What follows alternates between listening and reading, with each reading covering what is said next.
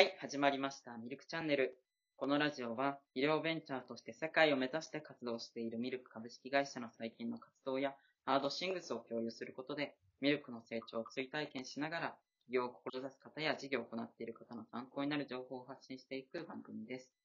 本日は第6回ということで、お相手は代表の中谷大樹と CMO の藤井文也でお送りさせていただきます。お願いします。お願いします。今回のテーマは、ラウンドについてです。そうですね。ラウンドはもう本当に重要な概念っていうか、はあのーまあ、これもまたですね、えっ、と、前回お話ししたエクイティっていう話があったと思うんですが、まあ、その、えー同じタイミングで私もあの、知った言葉なんですけども、ベンチャーは、えー成長のラウンド、まあ、成長にステージがいくつかあって、あのその段階ごとに投資ラウンドということで、えーどれぐらいの投資額を集めるかであったりとか、えーどういったところから投資を集めるかっていうような、まあそういう、えー目安みたいなものがあるっていうのが、あの、まあ、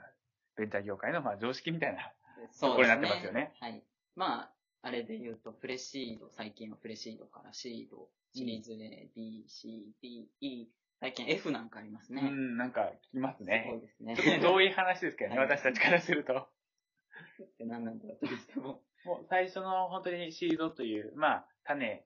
がある段階で、えっ、と、起業前のこともありますし、起業後もまあプロダク、トがない。そう、プロダクトもまだなくて、アイデアレベルのようなところが、まあ、シード期って言われますよね。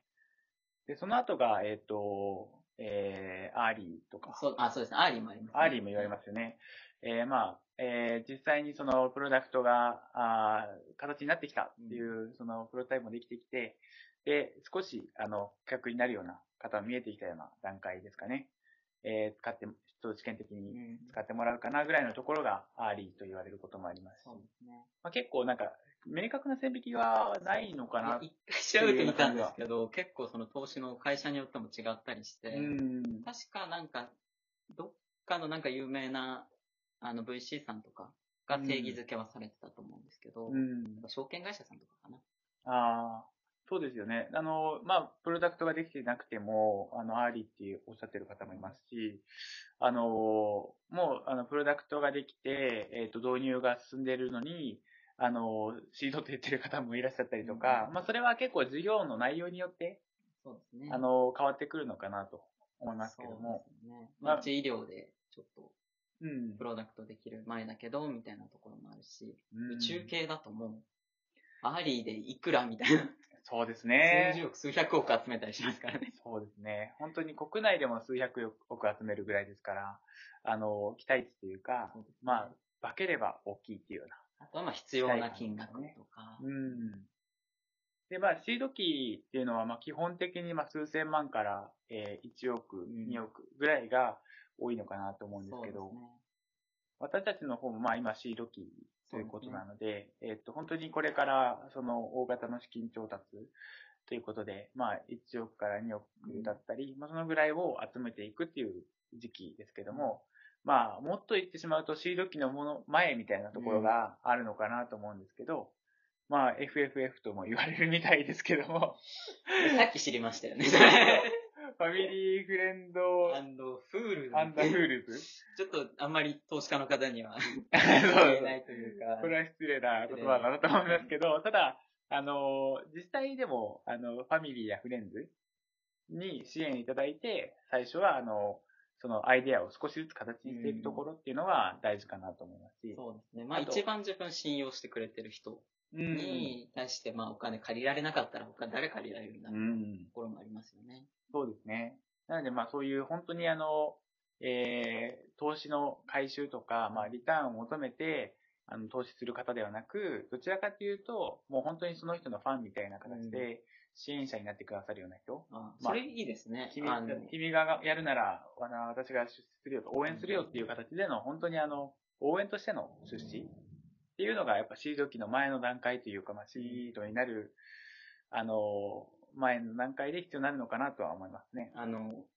ファミリー、フレンド、あのファンとかにしたら、あー、確かいいに。んじゃないですか。ファンですよねフ。ァン実際。はい。ちょっとフールだと、うんまあ、あの、本当に詐欺みたいな人たちもいるとは思うんで、まあ、なんとも言えないんですけど、うん、まあ、そうですね。あの、良くも悪くもというか、あの、そういういろんな、あの、方が集まる業界、あの、やっぱりリターンが大きいっていうのもあるので、あの、しかもこう、あの、上場している企業と違って、ベンチャー業界っていうのはかなり、あの、未上場という区分になるんですが、未上場業界だともう、あの、何が起こってるかってよくわからないので、結構まあ、あの、自由に動けてしまうと。いうことで、まあ、それがね、あの、いいことでもあるんですけど、実際に、あの、いいろんな人がいらっしゃるということで、まあ、そういったところには、あの、ぜひ、あの、気をつけていただきたいなっていうか、私たちも気をつけないといけないなと、えー思っているところであるんですが、まあ、今日はラウンドというお話なので、えっ、と、もう少し、あの、ラウンドの、あの、感覚というか、うん。肌感覚で私たちが感じている、まあ、シード、えーまあ、プレアリーと言ってもいいですし、あの、プレシリーズ A とも言うんですけど、あの、そういうラウンドでどういう風な活動をしてるのかっていうのをちょっとお話できたらいいかなと思いまあ、ます。そうですね。うん。で、まあ、今、あの、現状ミルクっていうのは、あの、プロダクトの、えっ、と、プロトタイプまでは出来上がってるっていう段階で、えーお客さんとしては、あの、医療機関、病院ですけども、あの病院の方々とお話しして、これが製品化されたら使いたいですかっていうようなヒアリングですね。をして、で、あの、まあまあまあ上々な 反応をいただいてるっていう状態まで来てます。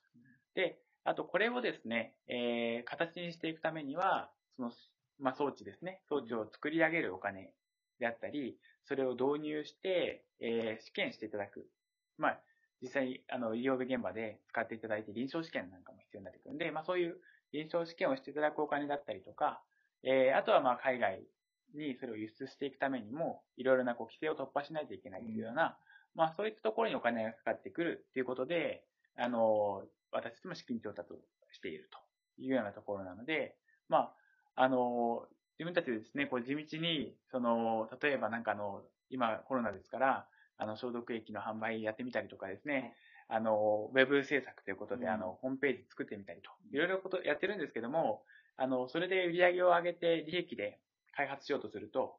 もうあの、5年、10年、あっという間に過ぎてしまうような金額になるので、えーそこは、あの、将来的にこれが形になったら、えー嬉しいと。まあ、そうやって、あの、これが形になることによって救われる人がいっぱいいるんだということを、あの、期待いただいて、出資いただけるような方々とお話をしているっていうような状態ですね。で、まあ、このシリーズの特徴というのは、おそらくあの、えーエンジェルと言われるような、まあ、個人で資産を持ってらっしゃって、出資いただける方々、えーにもお話ができて、あとはまあ VC、まあ、ベンチャーキャピタルですね。ベンチャーキャピタルであったりとか、まあ、あの、コーポレートベンチャーキャピタルということで、CVC えーの方々とかなり幅広くお話しするっていうのがあの特徴なのかなとは思ってまして、もう額が、あの、数百万から数千万、そして億っていうレベルなので、あの、まあ、個人の資産家でも、一応ギリギリ、あの、ふ負担できるような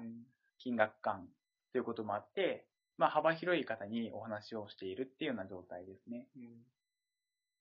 そうですね。まあ、VC さんとかうん。も結構いろんな方いらっしゃると思うんですけど、うん。実際シードのあの VC さんとか、あの、どれくらいいらっしゃるんですかね？あーまあ、私の実感ではあるので、ちょっと統計的なデータではないんですが、あの、やはりあの、シード期の、あの、ベンチャーに出資されるっていうのはなかなかハードルが高いことではあるので、VC さんでもなかなかいらっしゃらないんじゃないかなっていうのが実感でして、えー、まあ、あの、数社、私も存じ上げている、あの、企業さん、VC さんいらっしゃるんですけど、えーただ、あの、まだまだ多くはないかなっていう状態ですね。あそうですね。金額にもよりますけどね。あの、会社の。はい。なんとも言えないですけど、そこは。まあ、出資のなんかいろんな条件とか、あの、まあ、実際それどれぐらいでリターンがあるのかとか、あの、企業と一緒に並走していくタイプの VC さんの、まあ、いろいろなあの種類がありますから、あの、その会社の特色によって変わってくるのはあるんですけど、あとあの、分野によっても変わりますからね。そうですね。ここに強い VC さんとか。そうですね。医療とかあ宇宙って言われる分野って基本的に、そうですね、あの、商品化されて、はあの、使われるようになるまでがかなり長い分野でもあるので、まあ、そうした長い、あの、長期ですね。うん。長期にずっとしょあの出資、えー出資を続けていただくということを、あの、続けるっていうのは、VC さんにとってはリスクがかなり高いことでもありますし、まあ、その分リターンが大きいというものではあるんですが、なかなか、あの、そこも踏み切って、えー出資するっていうことは、あの、難しいのかなと思うところもありますね。まあ、周期が5年とか、うん。まあ、3年から5年とかぐらいで回してってますもんね、ああいうファンドとかも。あの、回収までがそうですね3年とか5年ですよね。でもまだ、あの、こういう宇宙とか医療ってなると、まあ10年とかあの、話されるところも大きい、多いので、まあ私たちはどちらかというとまだ早いところで、うんあの、リターンといいますか、あの、売り上げが上がってくるっていうモデルを描いてますけど、基本的にはそういうリスクの高い分野なので、あの、まあ、二の足を踏まれることも、まあ、すごいあるのかなと思います。そうですね。まあ、ラウンドっていうのは結構調達の時に結構意識することが多いと思うんで、うん。そういうまあ金額感とか、あとまあどういうところから調達できるのかみたいなうんことが分かると、まあ、なんていうんですかね。自分で立ち上げてやっていくって時に、うんちょっとは、まあ、最初分かんないですからね。わからないです。本当にわからなかったですね。なので、自分が今どういうラウンドなのかっていうのも、あの、まずわからないので、いろんな人にヒアリングしながら、あの、いや、まあ、君たちは、まあ、プロタイプも出来上がってるから、まあ、プレイ A ぐらいじゃないかと言われることもあれば、まだまだシードですよねって言われることもあれば、それも、あの、プロダクトで判断することもあるんですけど、あとは、あの、株の、株の値段っていうか会社の、あの、時価総額で見られることもありますし、あの、いろんな見見方があるってことが、まあ、分かってきたっていうのが今の状況ですかね。まあ、結論から言うと、ラウンドって、あの、ちょっと曖昧な概念ではあるんですけど、あの、会社の成長ステージっていうのを大きく分けて、えそれによって、あの、どういう、あの、助っ人というか、うんまあ、どういうあのサポートが必要かっていうのが、ある程度決まってるっていうことですね。そうですね。まあ割と科学的にというか、うん。あの、まあこれまで多くのベンチャー出てきて、こういう時にこういうことをすれば成長の手助けになるみたいな。まあシリーズ A だったらもう市場投入で、これからガンガンとか、まあ C でもそういう時ありますけど、まあ広告やっていけばただ伸びていくよね、みたいな。もう成長ドライバーも分かってて、みたいなところもあるし。まあ。そうですね。あの、まあ、いろいろな、あの、形で、そういう、あの、成長の段階、えーを超えられていくんだと思いますけど、やはり大枠で見ると、まあ、こういう課題を超えていくっていうのがうんある程度法則化されてるってことですよね。まあ、これあの、ラジオで伝えるのはすごい難しいことではあるので、あの、図とかでこう、本当は説明するといいのかなと思うんですけど、あの、そういうラウンドごとに、まあ、入っていただく方が、あの、それぞれ変わってくるっていうのを知ってるだけでも、あ今はまだまだ、あの、その、えーシリーズ A とか B とかを目指さ、まあ、目指し、あの、そこまでいかなくてもいいんだっていう、なんていうか、あの、ベンチャー側からすると、精神的な、こう、余裕というか、うん。まああとは、これまでにうん。ちゃんとここまで準備しとかないと、みたいなこととあか、そうですね。これまでの先の杖として、あの、そういうふうな段階を踏んでいくんだっていうのを分かっていると、あの、私は特にもう最初から、あの、シリーズ A、B を行かないといけないと思って、あの、プロダクトを早く作り上げないとっていうことで、あの、もうお金がない中で、それをどうやって捻出すればいいんだってことでずっと頭悩ましてましたけど、あの、あみんなそうなんだと。うんみんなこういう段階を踏んでいくんだっていうのが、ある程度、道筋が分かるだけでかなり、あの、精神的な余裕ができたなとうん。思いまして、今でもですね、もちろんあの、あの、そのプロダクトを出すところは本気ですけども、やはりあの、その時間の感覚とか、えー、どれぐらいの資金が必要だとか、まあそういった感覚っていうのは、こういうのを参考にしながら、ある程度、あの、描くことができたなというふうに思いますね。そうですね。まあちょっと何かしら参考になればいいかなそうですねはというい。ふうに思います。はい。今日はそんなところで、テーマに関しては、以上とさせていただきます。ありがとうございます。ありがとうございます。はいでは、えーミルクの活動ニュースや事業に関連する最近の時事情報について、ゆるっとお話しするコーナー。題して、ホットミルクニュース。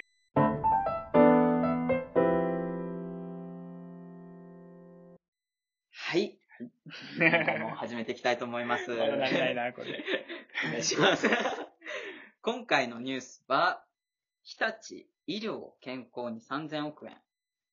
日経のニュースですね。データ収集、がん予兆発見ということで、結構、がんというキーワードもあるんですけどね。はい。では、このヘッドの方を読ませていただきます。日立製作所は2021年から2023年度に医療・健康分野で計3000億円を投資する。世界シェア周囲の血液などの分析装置で精度の高いデータを収集し、人工知能で分析。微量の遺伝子から癌の予兆を見つけ出すサービスなどを実用化する。IT を軸とした事業構造改革が最終盤にあると位置づけており、新型コロナウイルスを見据えた成長分野を探るということです。が、今回もあの、このニュースをですね、選ばれた理由なんかをお聞かせいただければと思います。本当にですね、あの、こういう、あの、大手の企業さんが、あの、数千億っていう、まあ、大型の資金をですね、まあ、えー、出資するっていう形で、あの、まあ、出資だったり、融資だったり、いろいろあると思うんですけども、まあ、あの、外に出していくっていう活動、本当に広がってるなっていうのを、まあ、代表するようなニュースかなと思ってますし、さらに、あの、医療という分野は、あの、本当に今出資がすごい熱いなと。まあ、あの、そういう業界にいるっていうのもあるのかもしれないんですけども、本当にあの、え日立さんだけでなくて、まあもちろんオリンパスさんとか、え海外のですね、キャピタルなんかも、もう医療系の会社ってなると、しかもそれに IT とか、うん、AI とか、あそういうワードがあると、もうどんどんどんどん出資してるなっていうような、うん、まあ、ね、本当に医療っていうところに期待が高まってるんだなっていうのを感じたニュースですね。うん。まあ、医療宇宙ってだけで本当に数十億、数百億とか集まったりしてますからね。うん、で、まあ、日立さんはすごい、あの、AI とか特化してる、会社さんだと認識してるんですけど、ね、よくやってらっしゃいますよね。なんかその、職人の技を、うん、あの、残していくみたいなのを、うん、あの、まあ、モーションを学習させて、みたいなことをやられてて、そういうの記事で読んだことありますけど。私もあの、高校の同級生が、日立製作所の方そうなんですね。はい、就職したりしてるんですけど、AI のやはりこう専門部隊みたいなところに入ってまして、そうなんですかはい。で、日立の方で、あの、AI の、その、事業体の部長をされているような方ともお話ししたことありますけども、あの、本当にですね、えっ、と、国内でもそこまで AI に力を入れてる企業さんって、そんなにないんじゃないかっていうぐらい、日立さんすごい AI に特化されてや、されてる。ただ、その会社が、外側にですよ、自分の会社内だけじゃなくて、外側にも3000億ほど出資して IT、医療の分野に出すっていうことは、かなり、あの、その、一社で、えー、これまでやっていくことに対する、まあ、限界が出てきてるんじゃないかと。確かに。うん、そういう、あの、今はオープンイノベーションとも言われてますけども、ね、あの、本当にそういう外側から、あの、いろんな方と協力して、あの、一つの事業を進めていく、うん、えー、まあ、いろんな事業を進めて、拡大させていくっていうのが、あの、本当に主流になってきているので、いい流れだなと思いますし、まあ、その中であの私たちみたいなこうベンチャーの、え企業っていうのは、あの、かなり過ごしやすくなってきたというか。そうですね。まあ、結構こういうニュースとかあると、なんか大丈夫なのかとか結構聞かれること多かったりしますけど、大丈夫っていうかむしろ追い風ではありますよね、こういうの。追い風ですね。やはりあの、これまでは結構あの、ベンチャーは買収されるっていうことがよく、あの、多かったんですけども、あの、今でももちろん、あの、そういうことは多いんですが、あただ、あの、ベンチャー側の視点からしても、あの、大手の企業と、ある程度こう対等な立場で、あの、扱っていただけるような機会が増えてるなっていうのも感じているので、あの、そういったところでは、あの、こういったニュースを踏まえて、まあ、より多くの企業が、そういうオープンイノベーションという考え方、もちろんコア技術はオープンにしなくていいんですけども、あの、やっぱオープンにして、あの、そこで競争が、いい形での競争あの、ライバル意識が生まれたりとか、あとは、あの、実際にその、えー、これとこれを組み合わせると、うん、よりいいものになるよねということで、あの、より良い製品が世の中に出ていくっていう流れができるといいなというふうに思いますね。そうですね。まあ今後も多分こういう流れ加速していくと思うんですけど、うん、まあちょっと注力してみていければなというふうに思います。はい。はい。では今回のニュース、トミルクニュースは以上とさせていただきます。こ